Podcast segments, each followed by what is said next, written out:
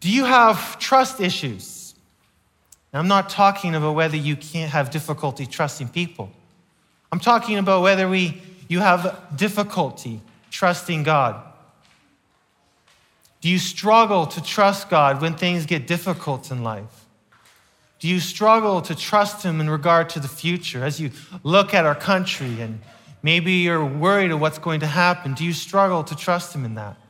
Maybe it's in your family, or maybe some you look at your children and uh, there's issues in your family, and you you struggle to trust God then?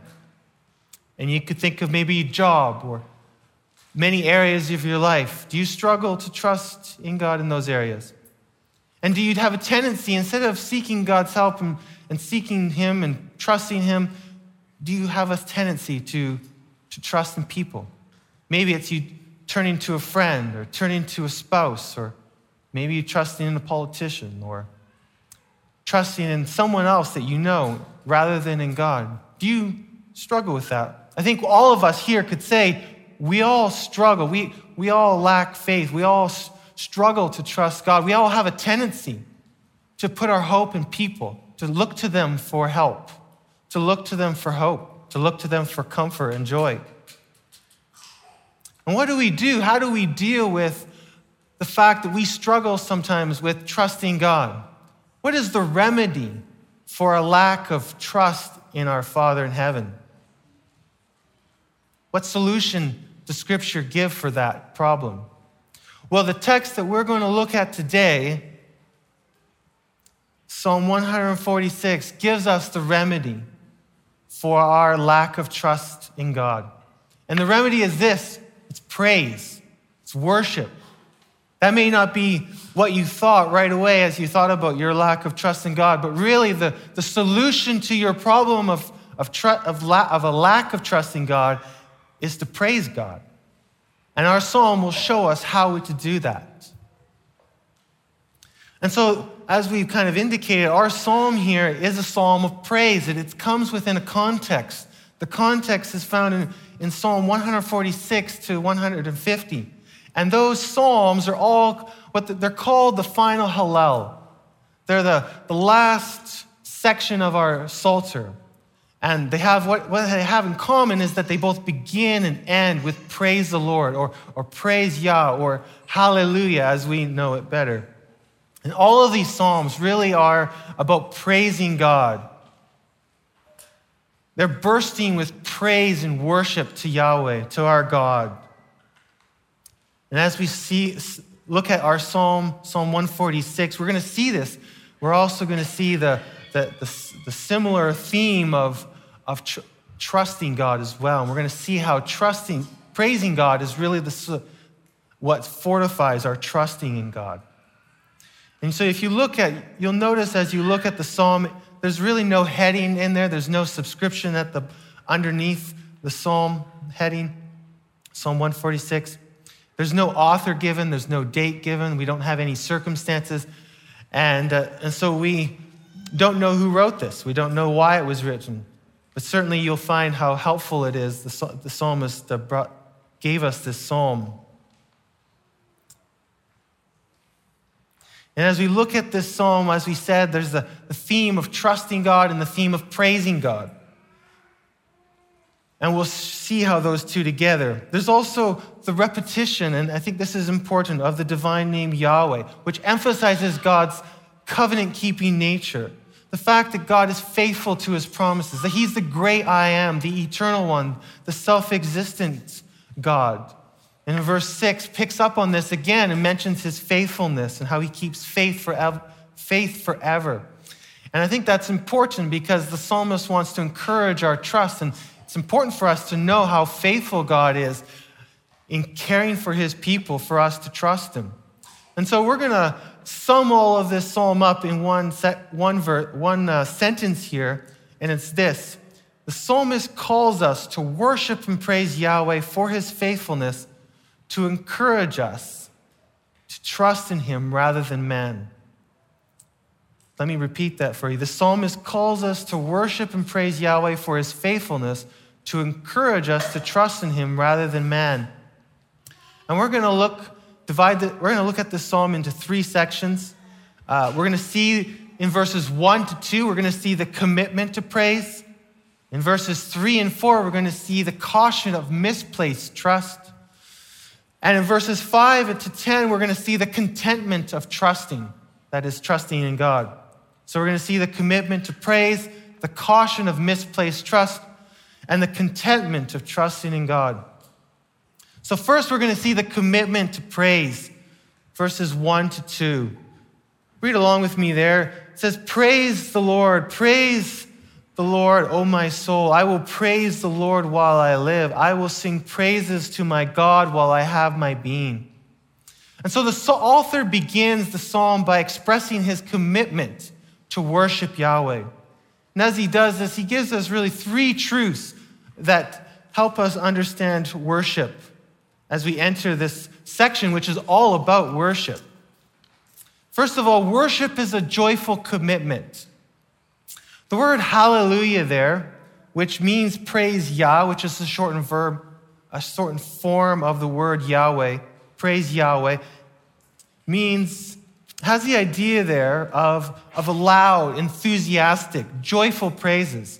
He's saying, praise Yahweh enthusiastically, praise our God with, with joy, with, with gusto, with passion. And he's it, actually the word here is in the plural, so he's really calling. This is not a call just uh, to a friend over here. He's calling the whole corporate community, all of God's people, to join him in praising God with passion and joy. As I said, it's a, it's a, it's a command, it's a call that all people must heed. At the same time, you can't expect this is worship isn't to be just a dry and boring duty. It's not just something you have to do. Wor- worship is something we get to do, something that should be full of joy and passion. Why? Because we love our God. We see how great He is, we see how awesome He is, and we love to praise Him. We love to talk about Him. Just like a, a man who is in love wants to talk about his lady. And so it should be with our God, with us about our God. We should love him and therefore delight to praise Him. Second thing we learn here is worship is to be a lifelong commitment. Notice what the psalmist says there in verses 2, in verse 2 there. I will praise Yahweh while I live. I will sing praises to my God while I have my being. So it's I will do this. I will praise him while I live, as long as I live. And I will sing praises while I have my being, which is really the same idea there. As long as I'm alive, as long as I'm on this earth, as long as I have breath, I will be praising God.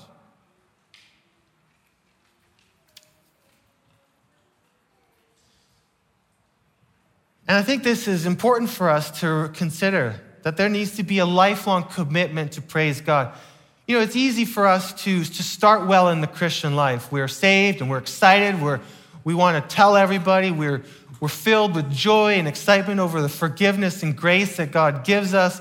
But as time goes on, it can have a, a hardening effect upon our hearts. We can go cold and dull in our devotion to God. And, and we, we have a, it's really hard to finish the Christian life well.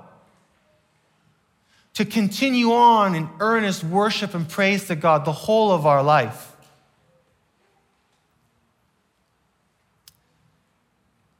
And so we, we often get cold and wearied in our praise to God the longer we live. And this shouldn't be. Our God is great. Our God doesn't change. The problem is in us. And uh, we need to grow in our worship. We need to continue on worshiping God with passion, with gusto. Mature, really, the increase in fervent worship is a sign of maturity. It's a sign we're growing in faith. We're a sign we're growing in the knowledge of the truth. Steve Lawson says this a growing Christian is one who is growing in fervency in his praise of God. When Jesus Christ is genuinely loved, there will be a growing surge of adoring praise. And so I would say to you, our prayer should be may our loudest praises, may our most passionate praises be when our voices are, are, loud, are old and crackly, when we are old, may we have this even a growing, a greater passion than when we were young Christians. The third thing the psalmist wants to communicate to us about worship is that worship is a firm commitment. Notice what he says there, just even in the tense of the verb I will sing praises to my God. I will praise Yahweh. There are no commit, uh, there are no conditions to his commitment to praise, is there? He doesn't say, I will do this if it's everything's good in my life. He says, I will do this. And whether there's storms in his life, whether there's difficulties in his life, whether there, it's darkness or light, that doesn't change his commitment to worship his God. He has a firm resolve here to worship his God no matter what the conditions are. And you, we all, all of us, need this kind of commitment because I can guarantee it. There are going to be times in your life and in my life where things are difficult. And you may not feel like praising God. You may not feel like worshiping God, but you must resolve by faith that you will worship God no matter what the circumstances are. God does not change, and you must be committed to worshiping Him. Even like Job did, who suffered so much, and yet he still continued to, to worship God. As you thought of, as I've explained what this passage is, means here, as you've seen the, the, the author's commitment to worship, that begs the question what about you? Do you have the same commitment to worship like this psalmist does? Do you praise God? Do you worship God like this psalmist does? Because if you do have this commitment, it has a great benefit for your walk with God. It will strengthen your faith, it will fortify your trust in, in our God. And so the psalmist here switches gears as he goes into our next section here and warns us not to put our trust in men. And so we see the caution of misplaced trust. Verse 3 there. Do not trust in princes, in mortal men in whom there is no salvation. We are not to put our trust in princes or nobles. The word princes here has the idea of somebody who's influential. Maybe they're powerful, they're wealthy, they have a great deal of influence in the, the society. And that wealth, that power, that influence is that's what we gravitate to. That, that's what we hold on to when we trust them for, for what we want. And then the next line broadens it out to not just include nobles and princes and the movers and shakers of this world, but to include all people. All people are included in this, as it mentions immortal men. And why should you not put your trust in mortal men? Why should you not put your trust in princes? Well, the next line explains that to you. There is no salvation in them. And I think it's important for us to remember that the word salvation means more than just salvation from, from hell, salvation from sin. Salvation in the Psalms, especially the, and, and even broadly in the Old Testament, has a broader meaning than that. It could refer to victory in battle, or a deliverance from some difficulty, or salvation from sin as well. and so, what the psalmist is saying, don't put your trust in men because they can't truly help you. They can't truly save you. They're like leaning on a rotten stick, which gives way once you put your hope and trust in them. They're, it's like building on sand. And you may be asking yourself, what does this mean? I just never trust anybody anymore in the sense that I'm suspicious of everybody. I doubt everybody. I, I have a cynicism towards other people. I just never rely on them at all. I never believe anything they say or anything that they want to do. No, this isn't something like that. This is a warning not to trust people for what only God can provide. We are not to put our trust ultimately in people. We are not to make people our idols. And we do this when we trust people to do what only our God can do. You know, Israel had this problem often. Israel was looking to, for protection from other enemies. She was looking for security. She was looking for prosperity. And so, what did she do? What did she pray to her God and seek Him for all these things? No, oftentimes she didn't do that. What did they do? Well, they turned to this king or that nation. uh, the Syrians, the Egyptians, the Babylonians, and she turned to them to seek in them um, these kind of things. And uh, one text among many, there's many texts that condemn Israel for this, is Isaiah 31. And the first couple verses there, it says this God is speaking to Israel Woe to those who go down to Egypt for help and rely on horses, and trust in chariots because they are many, and in horsemen because they are very strong. But they do not look to the Holy One of Israel, nor seek the Lord. Instead of seeking the Lord for their protection, they went down to Egypt to trust in Egypt's armies. And we have a tendency to do that as well. We have a tendency, all of us here, you have a tendency to seek in people what only God can give. Here are a number of examples of which they're just only some, a sample of examples of how we can put our trust in other people. How about when we get married? So oftentimes when people get married, they're looking to their, their spouse and we go, you know, this person, if I just get married to this person, this person is going to make me so happy. This person is going to make me fulfill. This person is going to make me so content and joyful, and my whole life will be just so much better because I got married to this person.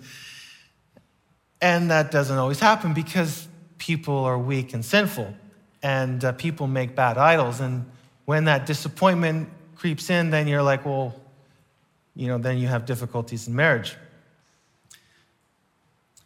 And what about politics and politicians?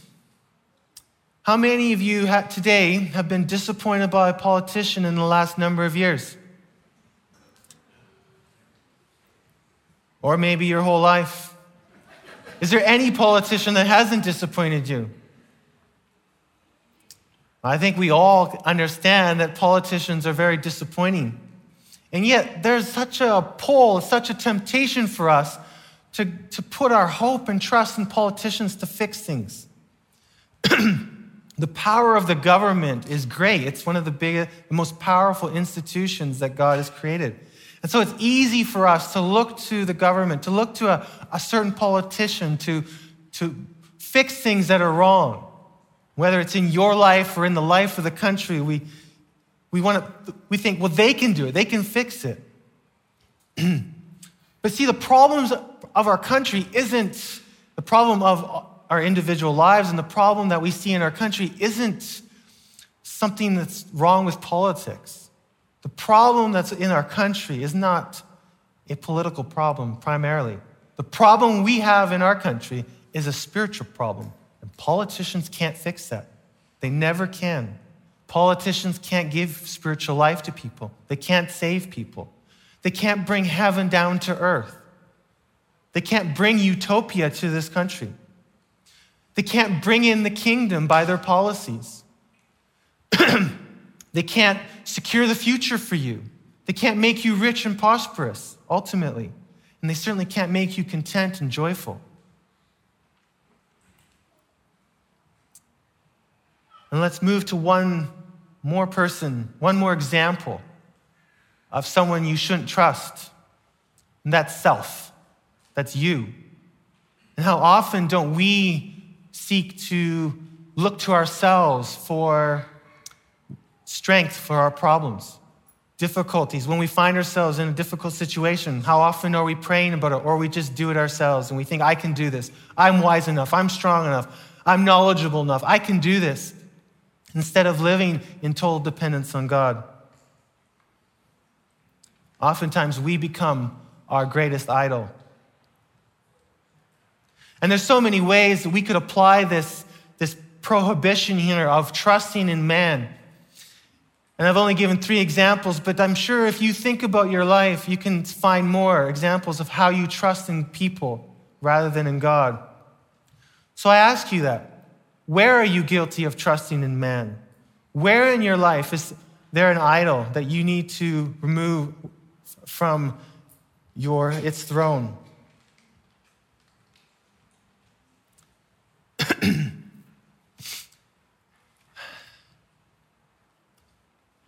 Now I want to see something here that's important because we began this uh, psalm talking about praise and worship, and we said that really the problem for our lack of trust in God and our, our failure to trust in, our, in Him is related to praise. So, how are those connected? How is praise and trust then related? How is praise the remedy for our lack of trust in our God and our, our tendency towards to trust other people? Doesn't it seem odd that the, the psalmist goes from let's praise God to then don't trust in people? Well, the, here, here is the reason why he does this. Because what we value, what we praise, is what we tend to trust. And because we often praise men more than God, we put our trust in men rather than in God. Our faith is weak, and we don't often we don't see the glory of God as well as we like, as well as we should. God is invisible. He sometimes seems distant from all that goes on around us. And then when we see people there, we can see them, we can touch them, we, we know they're there, and they seem strong, they seem wise, they seem able to help us. And so we, we tend to, to trust them. We tend to look to them first before we go to our God. We tend to see people as, as giants, and we see our God as a dwarf. And so we have that tendency to trust in people. Well, the psalmist wants to change that. He wants to, to tell you today through this psalm that man is really the dwarf. Man is weak. Man is undependable. But God is great and trustworthy. He wants us to see how the praiseworthiness of God, the awesomeness of our God, so that we will learn to trust Him rather than man. He wants us to praise God so that we trust Him, because praise is the solution to our lack of trust. And so in verse 4, the psalmist begins to teach us, to remind us why it is so foolish to trust in men. In verse 4 there, it says, His spirit departs, he returns to the earth. In that very day, his thoughts perish. Man will die. Man is a dying creature. That's why you shouldn't trust him. His spirit departs. He returns to the earth. He returns to the earth. There's actually an allusion to Genesis 3, verse 19. There, after the fall into sin, God cursed Adam and Eve and all those who came after them. And then God said this to Adam Till you return to the ground, because from it you were taken, for you are dust and to dust you shall return. The psalmist is re- referencing that passage. And that there's a word play also in this section because the word for man in verse 3 and the word for earth in verse 4 are very similar. And the psalmist is trying to emphasize that man, that people are very earthly creatures. They eventually turn back to the earth. They were made from the earth and they eventually go back to the earth. Man's spirit departs from his body and rises up to, but his body returns back to dust from which God made it. You need to remember this about the people that you see around you. You remember, this before you trust in them whether they're great people, powerful people, whether they're poor people, whether they're middle class people, all people are weak and poor and eventually will return to dust. Eventually, all of us, all that will remain of us, is just a pile of dust. You know, after World War II, the Allies had trials for the Nazi leaders. 1946, they're called the Nuremberg trials. And all the Nazi leaders were, were there, tried, and uh, 14 of those leaders were then convicted, they were executed, and their, their bodies were cremated. And then the US Army took all those ashes and they carried them, took them and went to a secret place. They took those ashes on a very drizzly night. They just dumped them in a ditch. And think about it for a moment there. These men were dictators with unlimited power. They could do anything they want in, the, in those four or five years, in all those years that they were in power, especially during the war. They could do whatever they wanted, unlimited power. Men trembled before these people. And then it doesn't take a long time, and they're just a pile of dust drifting away in a ditch somewhere. Is this the kind of person? This is what we all eventually return to. Is that who you want to trust? It's foolish for us to trust in such a weak creature.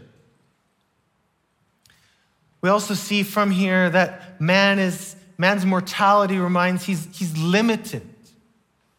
And you can see that in the second part of verse 4. In that very day, in the day that man perishes, the, the, the day that man dies, his thoughts perish. What does it mean, his thoughts perish? Well, his thoughts here have the idea of his, his plans, his ideas, his goals, when man dies, all of those things disappear. They're gone. They're like a, like a dream that suddenly ends. Like smoke in the dark that simply vanishes away. Man is limited. You think uh, there's so many people in the world who have had great plans to do great things, and death comes and everything's gone and done. You think of Alexander the Great. He had conquered much of the known world.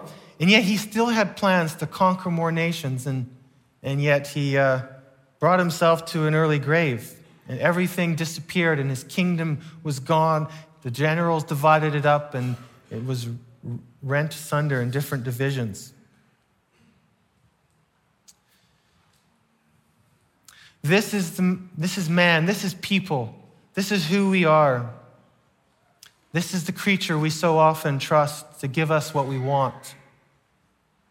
This sinful, weak, helpless, dying creature is the idol we often praise and the idol we often trust. Isn't that foolish? The psalmist says it is. God sees it as foolishness. You know, James Rosscup has a helpful quote here. If we trust in men, we will get what men can do. But if we trust in God, we will get what God can do. And so in this section, we've seen what man can do, which isn't a whole lot. But now let's shift gears here and consider what can God do? And that's a whole lot.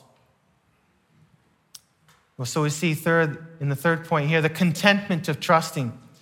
Verse 5 there, how blessed is he whose help is the God of Jacob, whose hope is in the Lord his God. You know, trusting in man ends in disappointment and sorrow. But how different it is for those who trust in God. Certainly, you have, hopefully, you have found it so. Notice the word how blessed there. The word blessed is in the plural, which is could be translated, oh, the blessednesses, which isn't proper English, but that's okay. It gets the idea across. There's a multitude of joy. Uh, there is great peace. There's great contentment. There's great happiness for those who will make God uh, the, the object of their trust. When trusting in Yahweh is the ruling principle of your life, you will have joy. You will have contentment. You will have peace.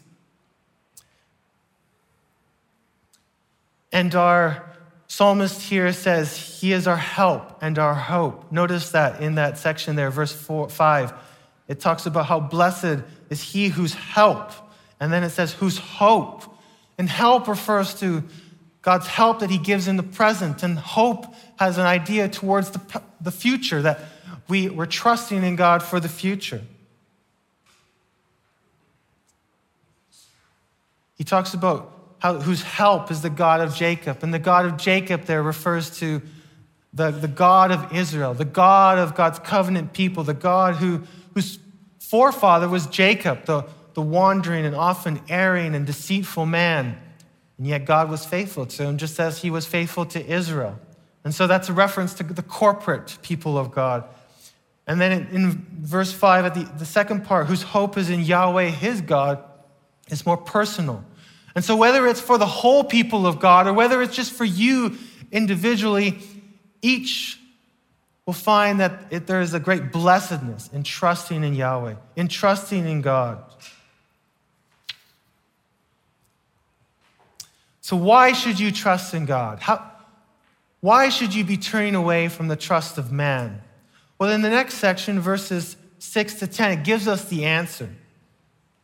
And in this section, we see in, in rapid fire, we see all things that God can do. And here in this section, as we consider what God, who, what, who God is and what God can do, we see praise and trust being blended together. For as we look at this section, as we look, consider all of these things, this section gives us reasons why we should trust God, why God is trustworthy, why we should put our hope in Him, so that we can learn to trust Him. But on the other hand, as we consider the trustworthiness of God, it gives us cause to praise Him. And as we just in a general comment about these this section here, what God does and what God gives as we see in, as we'll go through these verses, these are things we often look for in other people.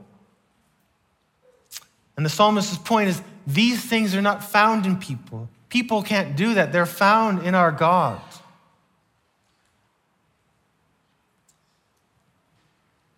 And so there's really 11 actions, 11 deeds that, God, that the psalmist lists to encourage our faith and to help us to praise God.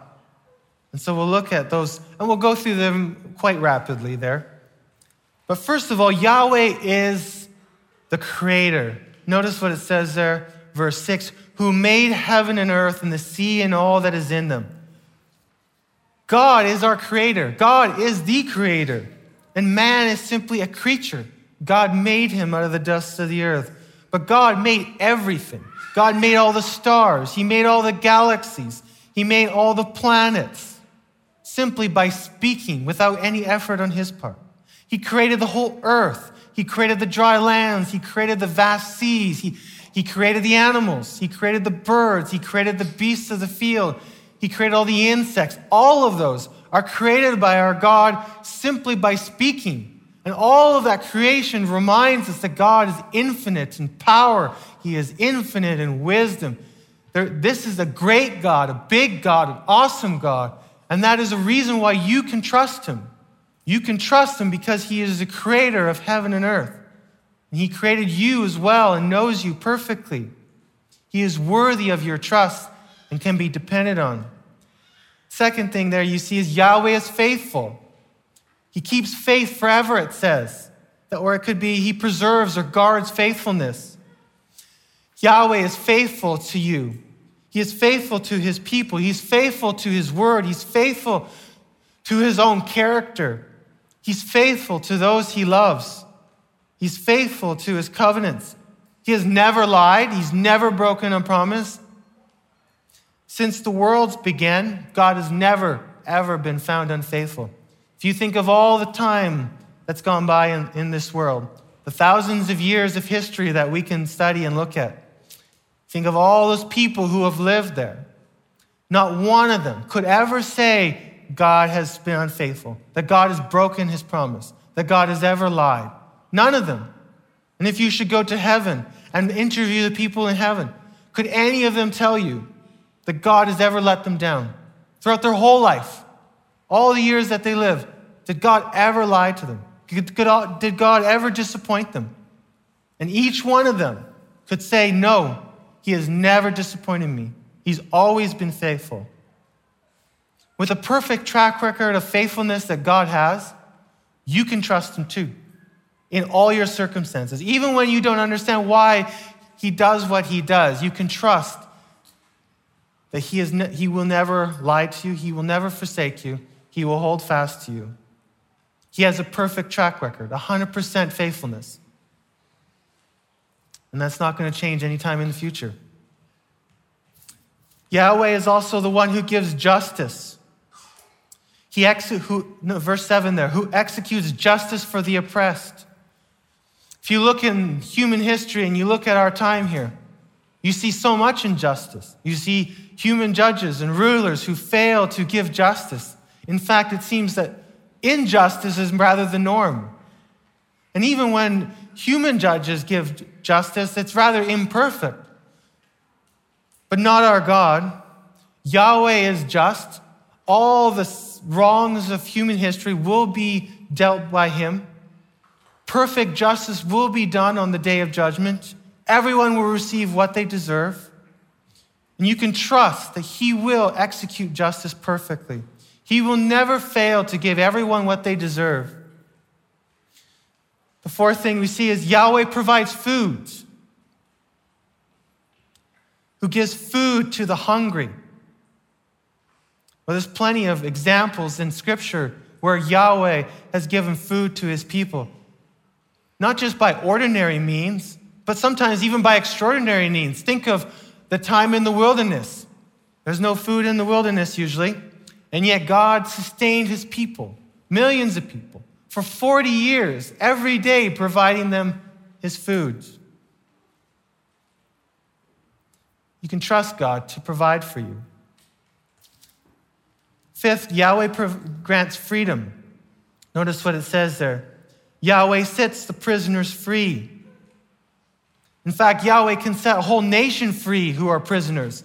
If you think of the Exodus and how God led his people out of Exodus, out of slavery, he gave them freedom. And it's not just, I think, maybe thinking of a, a physical kind of uh, freedom here, but really a spiritual freedom. God can give spiritual freedom from sin. From bondage to sin, God can give freedom. No one else can. Six, God provides sight. Yahweh opens the eyes of the blind. No one can cure the blind, whether that's in the physical sense or whether that's in the spiritual sense. There's not a person in this world who can cure the blind, but Yahweh can. God can. God can do those things. No one else can. Yahweh gives comfort and strength. Notice the, next part there. The Lord, Yahweh raises up those who are bowed down. And there's many reasons why we can be bowed down. Maybe you are bowed down today. But in every case, God can give you comfort and strength and peace within your troubled soul. And only He can apply it directly into your hearts. He, only He can give, give the balm that cures your hurting heart. It's found in Yahweh, in our God. Spurgeon, the great preacher, said this He consoles the bereaved, He cheers the defeated, He solaces the despondent, and comforts the despairing. The eighth thing is Yahweh loves His people. The Lord, it says, loves the righteous. The righteous here are not those who are just good people. The righteous here refers to those who have been like Abraham, justified by faith. They have put their hope and trust for their salvation not in themselves, not in their righteousness, not in their deeds that they do, but they have put their hope and their faith and their trust in God to declare them righteous. And God loves his people that he has redeemed. He loves his people whom he has justified. He seeks to do them good all the time. He works to always do what's best for his people. God's, God's heart overflows with an infinite love for those whom he has redeemed. And if he loves us so much, certainly we can trust him to take care of us.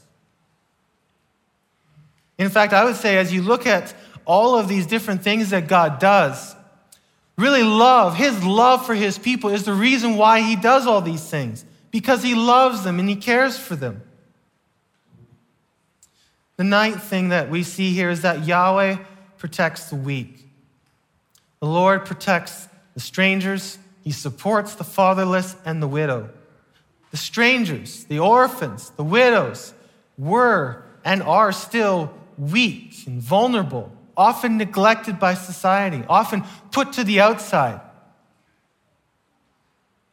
But it says here that our God cares for them. Our God protects them. Our God has a special love for them. He provides for them. He defends them when nobody else will.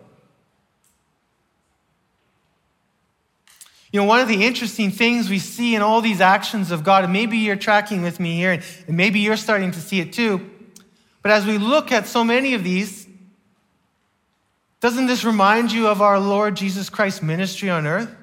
And how he opened the eyes of the blind, how he set those who were spiritually in bondage free, how he healed people, how he cared for the orphan and stranger.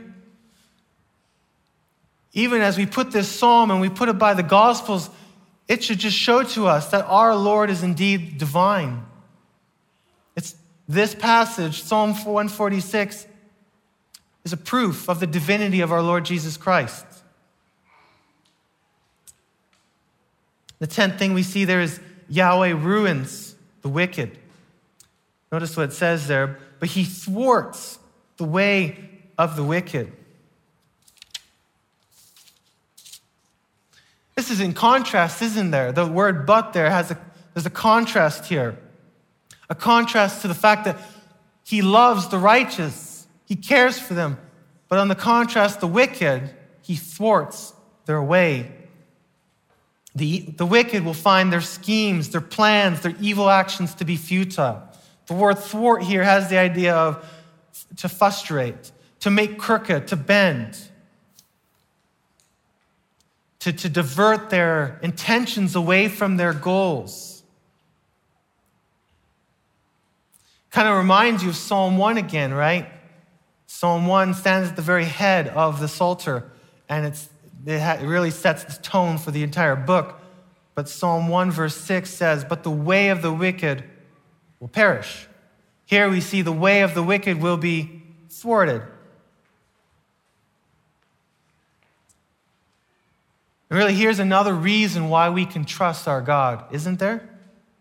We can trust Him because in the midst of an evil world, midst of oppression, all those schemes and the plans of the wicked, they're under the control of God.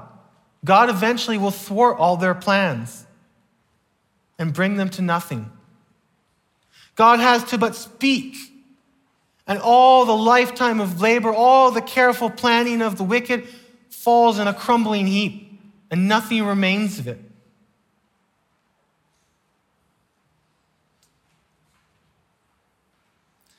And so, this is comfort for you who have put your hope and faith in our Lord Jesus Christ. He is even control of all the wicked actions of people around you. But I think there's also something here for those who are unconverted. And if there's any here who have never put their hope and faith in Jesus Christ for salvation, there is a warning here. Eventually, your idols will let you down. Eventually, God will oppose you. Eventually, you'll have to answer for the wrongs that you have done. You cannot continue in rebellion forever. God will thwart your way and bring justice and judgment to you. And so today, I urge you today to repent, to turn away from trusting in yourself, trusting in your own righteousness, trusting in your own works, and put your faith and your hope in the Lord Jesus Christ. Renounce self and turn yourself wholeheartedly to our Lord Jesus Christ. Look to Jesus Christ. Look to him to find forgiveness. Look to him to find righteousness. For he loves to forgive, he loves to cleanse the sinner, he loves to give his righteousness to that sinner, to declare them righteous in the sight of his God. So turn from your sins, repent of your right wickedness, and, and come to Jesus and find in him repentance, forgiveness, mercy. The last thing we see here is Yahweh as an eternal king. Verse 10 Yahweh will reign forever. Your God, O Zion, to all generations. Our God sits on his throne forever. Our God is sovereign over all that goes on. And that doesn't change tomorrow, that doesn't change in a hundred years. He is king forever over the whole universe. God will not die. God will not abdicate his throne. God will not be toppled by his throne. There are no coups that can take God off his throne. He remains forever as king. He is sovereign over all things. Isn't that a reason why you and I can trust him? Isn't that a reason why we can rest so confidently in him? There will never be a time when he is not there to care for us. He will never, there will never be a time when this world will get out of control. Everything is under his sovereign care. And this also helps us as we call the next generation to trust in the Lord. God is unchanging in his faithfulness. Your children can put their faith and trust in God and find him completely reliable as you have found him. The the, your grandchildren, your great grandchildren can all come to him and find that he is completely faithful. He will never desert them, never disappoint them. Every generation that trusts in our God will find him a very present help in trouble. And so you see, the ending of the psalm begins with praise the Lord and praise Yah. Praise Yah. So we began this sermon with asking, well, what do we do when we have trust issues? What do we do when we struggle in our faith to trust God? How do we learn to trust God more? What do we do when we're tempted to trust in other people? And we said the answer to that is what? Praising God, worshiping God. And so when you're tempted to trust in other people, when you're tempted to, to, to waver in your trust of God, what do you do? Praise Him. Remember who He is. Call to mind all that He's done. Call to mind His great character. And then walk by faith, trusting Him praising Him along the way. That's one reason why it's so important to be here on Sunday. That's why we take such great care, why Joe and, and the music, musicians take such great care in the songs that we sing, because those songs have an important part in your daily walk with God. Because as you sing good theology, as you sing about your God, it helps you to trust Him throughout the week. Our God is the only one that you can, condi- can unconditionally depend upon. What God promises, He makes good. People will let you down. Your spouse will let you down.